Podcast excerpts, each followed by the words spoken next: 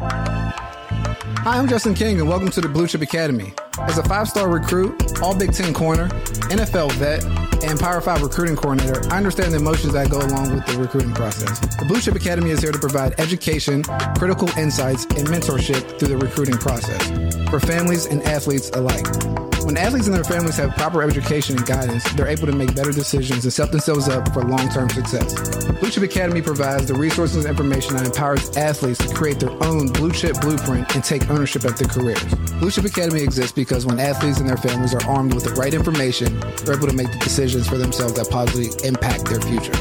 Again, I'll be your host, Justin King, and welcome to Blue Chip Academy.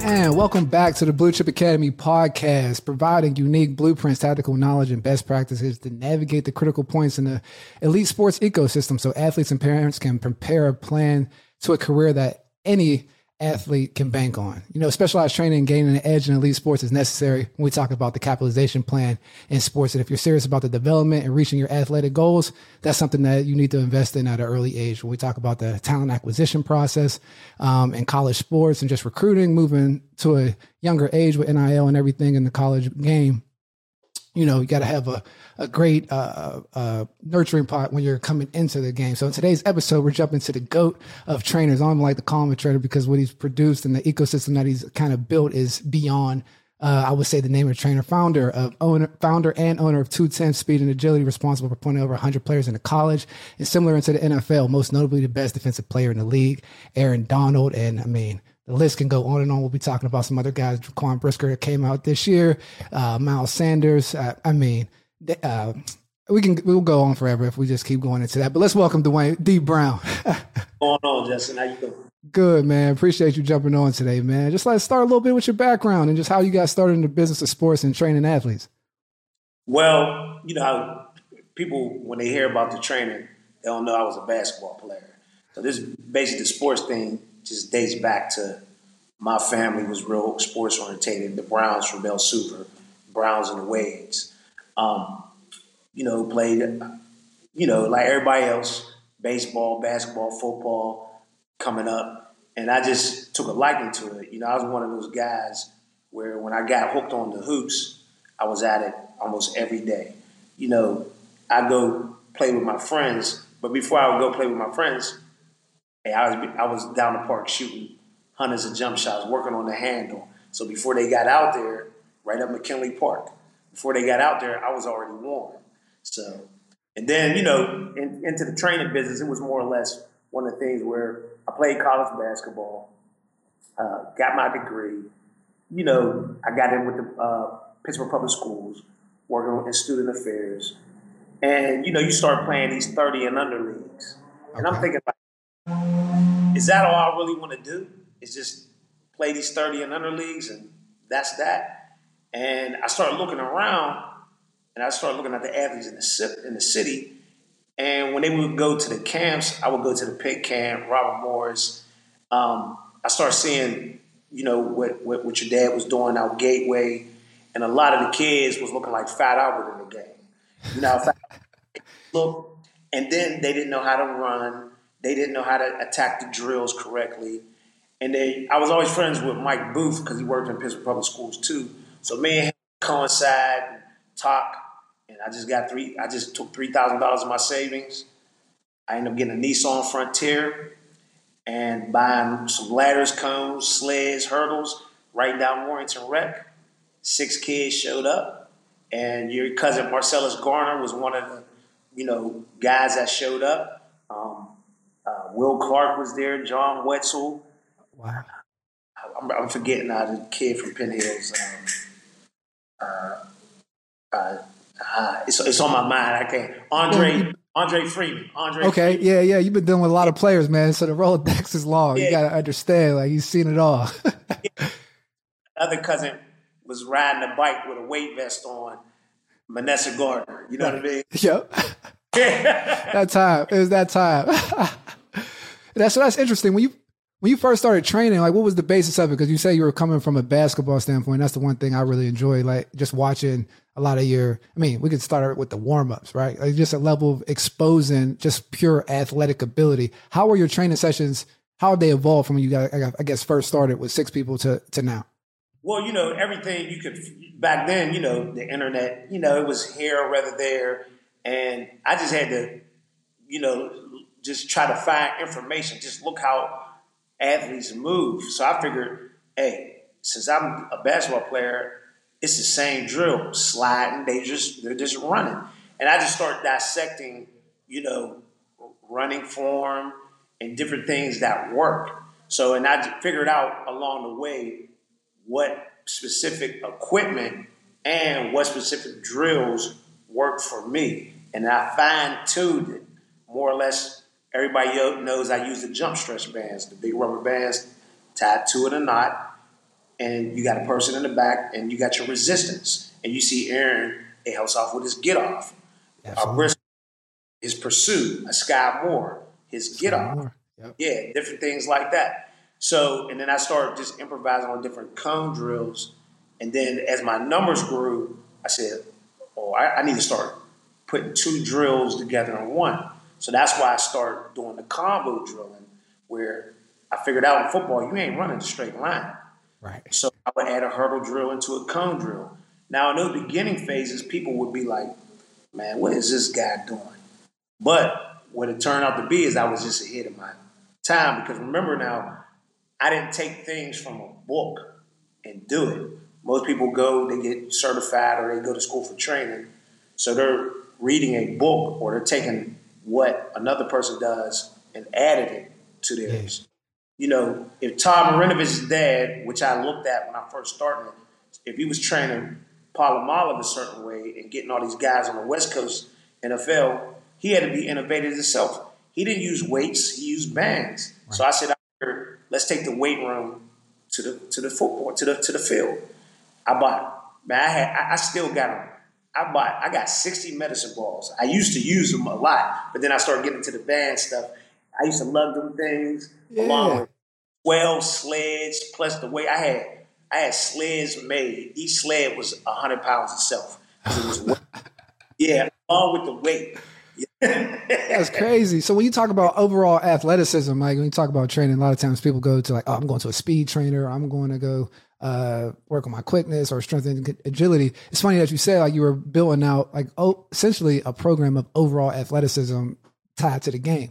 Because like I didn't really I was introduced like by my vet. Shout out to Corey Chavis, my 12-year vet. And we used to train in the offseason. He used to have this kind of same philosophy about how you train and being unpredictable about your movements and different things of that nature, because the way that things happen in football, like controlled drills really they're not going to exactly get you to that next level. So like when I started seeing like all your different training methods and different things of that nature, when I really dove in, I'm like, oh, this is extremely innovative in that whole aspect, because you're getting guys ready for functional athleticism and just functional movements at like a young age. That's like very impressive. So how do you feel about just the overall athleticism versus like specialized athletic gifts versus speed, strength, quickness when training athletes?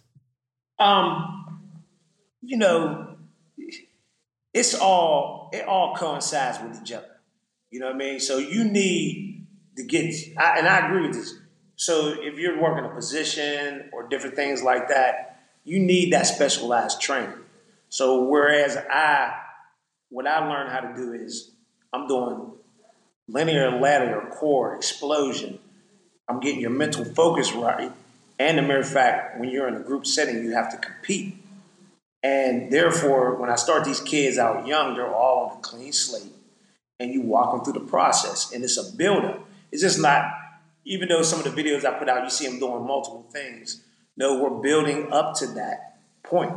So by the time a 6-week basis goes past, because generally when you lift weights, and we won't hit on that, you start seeing results at 6 weeks. So if I have a athlete that's with me, if they go through a 6-week basis with me, doing it 2 to 3 times a week, they're going to see results. Now, what happens is a lot, because we have so many kids down there, parents, they don't really like see it, but guess when they see it? When they're competing against kids that don't come. They're like, whoa. I see it. You know what I mean? Yeah. So it's like, you know, even Aaron, he might have, when he first started with me, he might have had some like, man, what am I doing this for? And he said it, But then guess what? He won all those awards at Pitt. Yep. Then he comes back. Then he wins Defensive Rookie of the Year. Then he comes back, and then he gets a Pro Bowl. You know what I mean? So it's just keep going. Touching him up, and then I'm switching different drills up, you know, for these guys in the NFL. And then if they can do it, guess what? When I get a kid that's been around me for some several years, and if I get a kid that's 9, by the time they're 12, man, sky's the limit. You've seen that in a lot of the kids you've seen down there. These dudes, like, they're not the average 12-year-old kids. No, absolutely not. And it's funny that you say that because, I mean, just dealing with, you know, different athletes all the time, just like the evaluation process. And one thing is always trying to, I hate to say it, but you're always trying to eliminate guys, right? Like who can't do what, and it's like trying to figure it out. So I remember you were our chief trainer. We were doing our tryouts for the XFL. You know, we were doing the Kenny Robinson, the whole process, getting him into the XFL and the whole thing at West Virginia. And you were the main person, so you had a group of guys out there, and I remember the effectiveness and the efficiency of the warm up. Because like it was like he had like 6 guys out there for the XFL, and it's like, to be honest with you, like the movements of a top 1% player, just they kind of, you expose it very fast. So it's like you can see it from the efficiency. So it's like going through, it's like, okay, that's one. That's the one. Now let's just see if it's football. And like that's a pretty impressive thing. And I was like, I mean, I was raving about just, I was like, I knew in the warm-up, but the warm-up was impressive, just the different things that you were putting them through and all that good stuff. But we see like the world of NIL and everything in college sports shifting to like the outcome of the talent acquisition process, right? Whether it's agents from college, coaches, and all that different type of stuff. So the early identification process flows typically through like training facilities and different things of that nature. When do you see serious athletes starting to get involved with your training? I mean, of course, like we said, we started at a young age, but now, like you said, with the NIL, I mean, once these kids start getting offers, it lights their eyes up. So when they get the first Penn State, you know, West Virginia, even Mac or whatever it is, that's when it starts getting real. Now with the NIL, it's like, hold up. As an athlete, now I need to bear down. But the one thing that I feel like I have an advantage is I have NFL guys that they can actually touch and see and train, and they can give them game on the process. I can bring a Will Clark back, and he can talk to these kids like, look, I made it. I played 5-6 years in the NFL. You know, this league is not the type of league that everybody thinks it is. It's just not. And we're seeing a lot of the guys we know right now going through a lot of things right now. The NFL is not for long. It's tough. You know what I mean? Everybody's guys is on top. That's a certain percentage. You know, that's a percentage that makes it. And even if you got guys that are starting off flaming off good, and I go back to this, a lot of players get caught up in the lifestyle and stuff, you know? So the NFL guys can give these kids coming up a lot of game on what to expect, what to see. And I think that's an advantage point that 2Tenths gives these kids coming up in high school.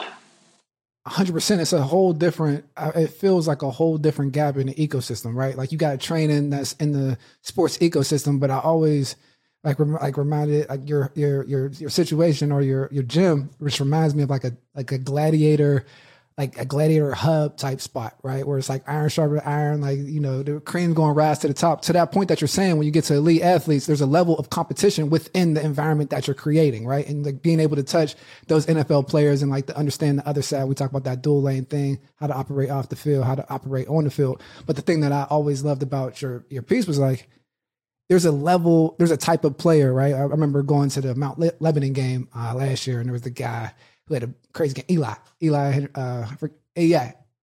from Mount Lebo. And, you know, I was just getting the evals from people were talking to me about him. And I was like, you know, the stamp was like, yeah, everybody's like, you know, go down D. Brown. And I started coming down there, and everybody was like, oh, yeah, he's that dude. And you start seeing like, oh, if you come out of here, there's a different stamp when you're coming out of like 2Tenths, like especially from the personality standpoint and what you're kind of the environment that you're creating. So like, that's something that's very unique, and I definitely appreciate.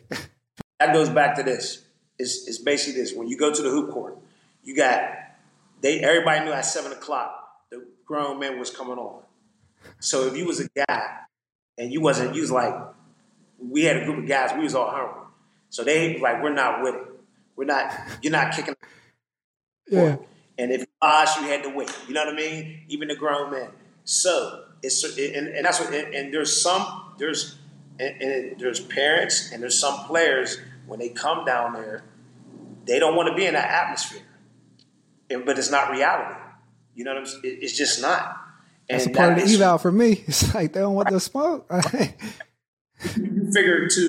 You start. We get 150 to 180 training, and then 250 to 300 positional, and then around in that phase of that, you're looking at. You might walk in there. There's 30 to 50 kids with offers, with D1 offers. We ain't talking about the D2s, right? But then you got that dude. Yeah, they can't couch.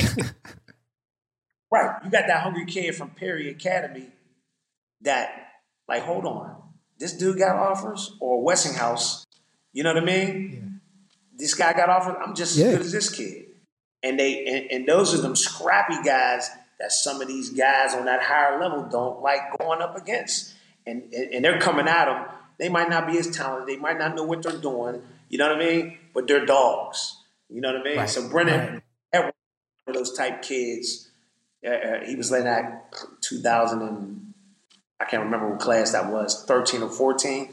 And I seen him scrappy little period, and he was at all the top notch guys like Tyler Boyd, Trent Cole, etc. So he ended up going to Division II. He didn't go D1, but that's the type of atmosphere you don't know. So because that's what guys get guys ready to like make that transition and excel at the next level, right? Being able to do that. And so like you have a unique viewpoint from seeing all these athletes at a young age. Can you tell when you have a real player in your hands? Like, what's the determining factor from like the elites that you've seen at a young age? Like spotting the big paws on a little puppy. Number one thing is attention to detail. You know, I look at certain kids is how fast they can pick it up, how fast they can process it, because you know how it is when you're in college, high school, college, NFL. You got to be able to pay attention, take that information, process it, do it. There's a lot of guys, and you've probably seen in the NFL, better athletes, but they couldn't process. They couldn't regurgitate that information, process it, and do it. I.e., one of the kids is Lamont Payne. He can do that. One thing I noticed about Lamont, he don't make the same mistake. Not to talk about him, but he doesn't make the same mistake twice.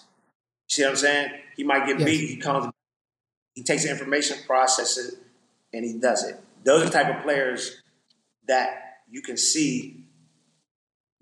Chris Black, you met him, 12, 13 years old. He's staring right just through different. You. Yeah, just different. And then, like you said, like everything is exactly what you said to the T. How is and like correcting something is like on the fly.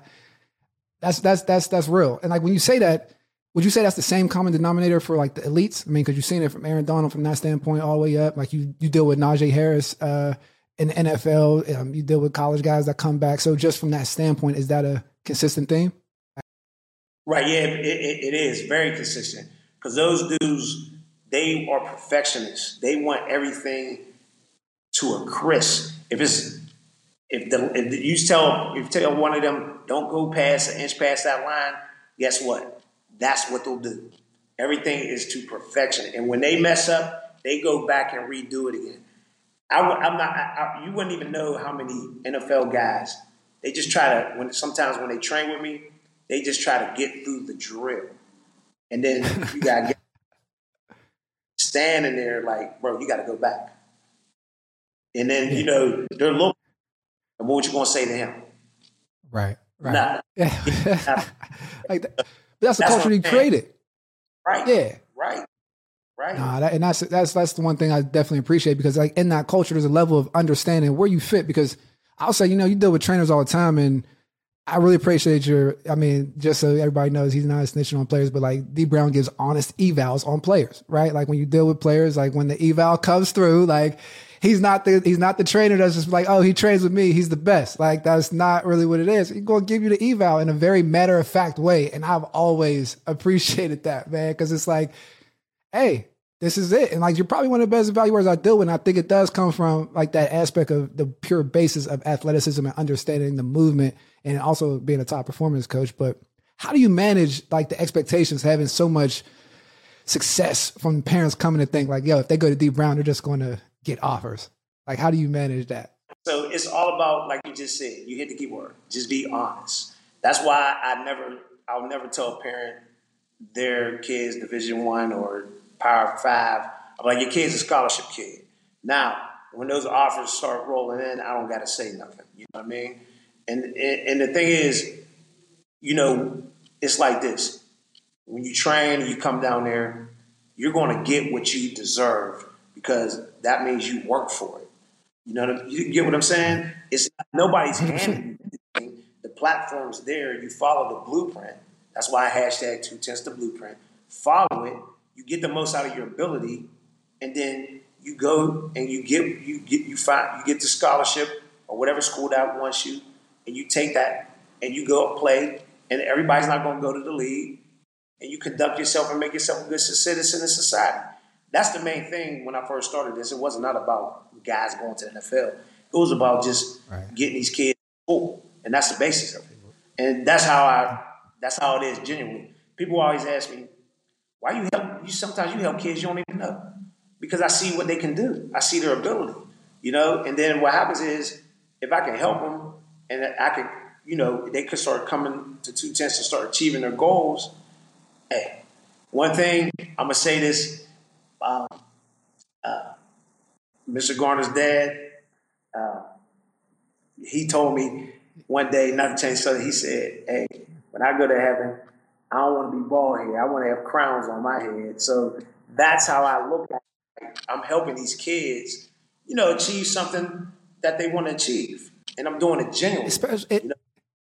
Yeah, and knowing the capitalization plan through sports, right? You knowing like that critical piece of like, all right, this is the step to get into college. This is the step to go here. And you're dealing with players in college, NFL, and all those different things. And like we say here, using sports as a catalyst to a career that you can bank on, right? Like, because it does open doors. And if you maneuver the right way, you can really set yourself up for in life, like in a serious way. And like, that's interesting. That goes into our next point. You see guys throughout their entire careers. Can you take me through like the differences of training guys in high school, college, and NFL, and the predictors of if you see like their value rising or falling? Like you might deal with a 5-star that comes back in college and it's like, he lost his edge, or doing good in college and like, oh, okay. Yeah. Well, sometimes too, like, and I'm gonna hit on this point. I believe that when it comes to the recruitment process, it's all about momentum. So a lot of kids, even though they get certain offers, they are Power 5, but it's about going to the right situation that fits the player. So we look at Tyrese Ferry. That's another example. Raw kid coming out the city, 6'5", athletic. But now he picked Kentucky. His situation was a little bit different where he needed to get out of Western Pennsylvania, where he's from. So you're going into a situation, he's flourishing down there. He's doing very well. You know what I'm, get what I'm saying? So a lot of the kids, okay, is another kid. He was getting all these FCS Ivy League schools. I talked to him and his parents. He's been with us since 7th grade. Said, I told him, go to the Wisconsin camp. What did he do? Went to the Wisconsin camp, got the offer. Now he won state championship. He's the most athletic safety in the room. And he's the type of kid that can go past college because of his determination, his will. And that's one thing you can't afford. There's a lot of athletes out there. They might not be as athletic, but they fit everything that the college wants. And then you're like, well, how did this dude end up going to a Yale, Rodney Thomas? He was a late bloomer. Then now he's in the NFL because he fits every criteria what the NFL wants. High character. He works hard. He's athletic enough. He listens. He's going to come on time. And those are different variables, you know. That's the difference between people staying and coming in the league. They don't get in trouble off the field. They'll take guys like that, locker room guys, and they'll be in the league for 6 to 10 years, and they get an executive job in the NFL. because people don't understand that the coaches, like, they're, you know, their level of, they're not trying to sacrifice their job for you being a knucklehead. So there is that's a major part of the evaluation. It's like, yeah, you're on the field, but like, how is this person operating? Can I trust him to do what he's going to do? Because I got to feed my kids based on what this guy's going to do. Right. So like, to that point, even that identity, what you're saying, because I came onto your podcast last year, and man, the group of guys that you had on, or you had the kid that went to Kentucky, the Ben Travers kid that you're talking about that went to Wisconsin, Lamont, I think Lamont was there.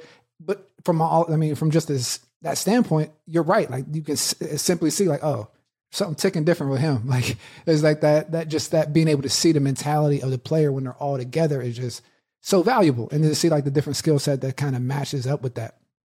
And I'll talk about dual lane branding all the time, you know what I mean? And just from the standpoint of obviously your brand off the field. And like, again, we're getting into the NIL with the forefront and guys portraying their brand in that active way. Do you see any opportunities where, you know, 2Tenths can get into that in that space with helping guys close that gap in the NIL? Eric, oh yeah, definitely. I mean, it's happening. I mean, as we speak, it's happening right now. You know, because they all, just like the recruiting. If you're part of the process with the recruiting, then this is just another step of being a part of the process with the NIL. So it's happening right now. There's different guys, different things put on the table. But it still has to be the right fit for the player and the family. So, and that's the way I do it. You know, even though I got these relationships with the players, you always got to have the family involved. So, and there's a different, and this is a thing 100%.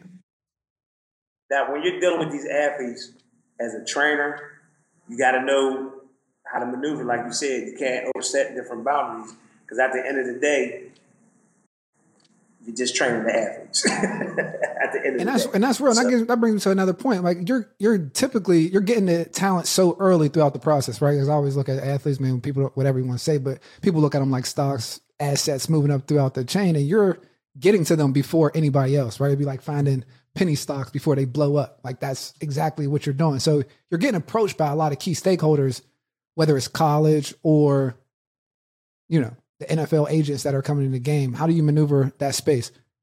Well, with that, you know, when it comes to those agents and stuff like that, I bear the athletes I'm dealing with. I bear them away from them. You know what I mean? Because that's not, they can get to that level in college. Now, if there's a certain situation where when the athlete's coming out, you know, out of college, and it's their time, if they ask me, you know, there's different directions that I can point them. But I kind of stay out that lane just because I'm dealing with so many different kids on the lower level, and every situation is different. But now we got the NIL stuff, so now I can indulge a little bit more. But I kind of stay out of that because, you know, you can sometimes in situations you don't even know you're stepping over boundaries, and here it is, it'll cause a conflict. So I just kind of like bear away from certain things. So I'm happy you said it, because there's a lot of things within the football ecosystem or elite sports ecosystem. Like, there's layers to it, right? And there's unspoken rules and different things that come about. But like, it's all about getting to, again, the talent and providing that different service and how you maneuver that. It takes some skills and understanding the ecosystem. I do talk to NFL scouts, because they'll hit me up about certain. They know that since I train these guys in the NFL. So different teams will hit me up, and they want to know how the character is about the player. So I give them my honest opinion. And they'll ask me, well, how is it? How is this player as an athlete? Well, who do you compare him to? And I can give them, just like you said, my evaluation of it. Absolutely. And once your Rolodex is so long, I'm seeing like so many different type of athletes, from offensive linemen, defensive linemen. You got Sky Moore, you got Miles Sanders, you got Aaron Donald. So you're talking about elite Jaquan Brisker, you're talking about elite athletes that all move different and play different positions. I don't think people realize how unique that is from the evaluation standpoint, and to be able to see how they compete within that environment. Because like, I mean, people want to say what it is. NFL is, It's a violent institution. Like, to survive and do everything that you got to do in there, there's a certain build that you have to have. So, like, you're prepping those guys for that, because we can get into the Western PA Top 150 camp, the 2Tenths camp this past season, the 2022 preseason review a little bit and talking about it. But you had like some crazy prospects at your camp, the Top 150. You want to talk about a little bit of the guys that you had on hand? Or no, before we even say that, how about some guys that you're thinking about, some big name guys? Yeah, because there's a lot of there. Some big name guys, fast risers, some sleepers that we need to be looking for this season coming up. Right. So I'll go some guys coming up that you can look at that I like. Cole Sullivan at Central. He's a guy that's on the rise. Outside linebacker, 6'3", 200. There's another kid over at Central, Gompers. He's 6'4", like 200. He ran 4.5 down Pitt going into his sophomore year. There's a kid, Laurel Highlands, Antoine Black Jr., 6'1", 6'2", corner. Very athletic. He can attack the ball. And there's not too many long DBs yet identified in the area. You got the kid over at Canavan, Davion Taylor, freshman, linebacker, inside linebacker, outside linebacker, DN type, about 6'1", 210. He's going to be a good guy. Josiah Edmonds-Collins at Wessinghouse, 6'2", 210, outside linebacker, DN. Who else is there? You know, I like the guys that I'm naming guys that people know about but don't know about because they hit the scene. So any recruiting coordinators that are listening to this, man, you need to write down all the names that he said because it's like that's the list that you need to start getting to. And then the kid, I went to one of the camps and the kid blew up since then. I think it was the Evolve tryout. The kid from Imani was blowing up, the linebacker, Burnett. Yep, and I'm about to say I first saw him at 2Tenths, like playing quarterback. You know what I mean? We had a problem if you go to another position, and which was good, like his dad understands the process because he played basketball overseas. And then he goes in camps at 6'3", 210, running 4.6s at 14 years old. So he's very athletic. We don't know if he's going to be a DN, a tight end. And then he shows that he got some pop, and the future is bright for him. Right. And I'm gonna get not to get off topic, but a lot of people don't. When they look at the evaluation process, you got to look at the projection of what a guy's gonna be. So I'm gonna give you a prime example. Cameron Cheatham, 6'3", 225. So, and they're looking at him. Then he committed to Akron. Some Power 5 schools are looking at him. Plays in the city, but due to the fact that I know these athletes around here and train so many, he's no different athlete than Quentin Jefferson. Quentin was 6'3", 225, 230. So what did Quentin end up playing? 3 technique. Which he had a long time in the NFL playing. No different athlete. And that's what I'm talking about projection-wise. A lot of these guys, you know, you can't look at a kid and get caught up. Okay, they see him on film playing one position, but guess what? That guy might be better served. He playing defense now. He might be an offensive tackle. You see what I'm saying? So you got to look at projection-wise because, you know, if you tell you a lot of guys, they got quick pop at DN or this average pop, but if you put weight on and move them inside, guess what? That's to their advantage. And I think that guys get caught up in, oh, he's just going to be like Quentin Martin. Oh, he's going to be a linebacker. He's going to be a safety. No, Quentin's best service is he might be just a Debo Samuels, a Percy Harvin type guy that you get the ball in space and let him work. You know what I'm saying? It's because he has an offensive mentality, and he can get you points. Explosive. Absolutely. Yeah. So, I mean, like, and again, I hope someone's keeping a list of the names that he's dropping so you guys can, you know, make sure you get your evals and recruiting straight. But, yeah, go ahead. My bad. No, I was just saying, though, that that's what happens when you're evaluating a player. I'll go back to look at Taymyr. He's making plays, and, you know, therefore, you can see the weight he was putting on. So he's going to be 250, 255 by the time the pop finishes out. You know what I mean? So the projection, what I'm speaking about projection, you got to project where these kids are going to be in the future because a guy like Vanessa he was the first guy that I was able to understand the evaluation process with. He's 6'2", 190 coming out of high school. What's Vanessa's 6'3", 6'4", 250 playing in the NFL. So you got to project where these guys are going to be. And then on the other hand, if you do get a kid that's, right, say, a 5'11", 185, 190, you don't want to get them too big, because what happens is if they get too big, then they end up moving to a will linebacker if they're a DB. So, you know, you got to be able to, you know, project and keep them certain ways, especially being as a trainer. Cade is a prime example. You don't want Cade over 210 pounds because he starts getting a little thick. And they can't move. Keep him 200 to 205. And that way he'll still be able to show his athletic ability. Yeah. I mean, that makes perfect sense, even dealing with those different type of athletes and different players. So we get into it. Like, how can a family or prospect, you know, get involved with 2Tenths? Well, we'll always put the sign-ups around October, November. I use the social media. And you can just – I'm right on Instagram, 210THS, Twitter, same thing, 210THS, the Facebook, the 2Tenths fan page, and you got the nonprofit, 2TenthsFoundation.org. That's awesome, man. Just another resource in the ecosystem, man. We just love that D. Brown was able to share a lot of knowledge in this on this podcast. I had little technical difficulties, but man, just understanding what he said, like get into the specialized training aspect at an early age and just understanding the competition aspect, right? Going through this whole process, this competition from the beginning, and just the different aspects of when you're training on your specific sport, whether it's volleyball, track and field, and football, what we're talking about. So thank you again. Links are in the bio. Guys, get in touch with 2Tenths Speed and Agility if you're really trying to get right into this football thing and have a chance to compete against the best players around the Western PA area and nationally.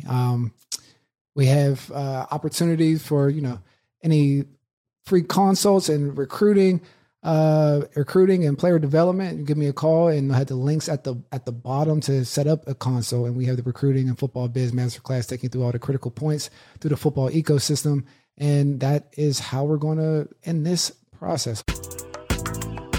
Thank you for tuning in to this episode of Blue Chip Academy. To help navigate the recruiting waters, LIG Sports Group put together a Blue Chip recruiting checklist. Download your checklist at ligsports.com Blue Chip Academy to ensure you're making informed decisions through this process. Hit subscribe and check out the LIG Sports Group, Football Ops, and Recruiting YouTube channel, where we'll talk about the recruiting and other critical points in the football ecosystem.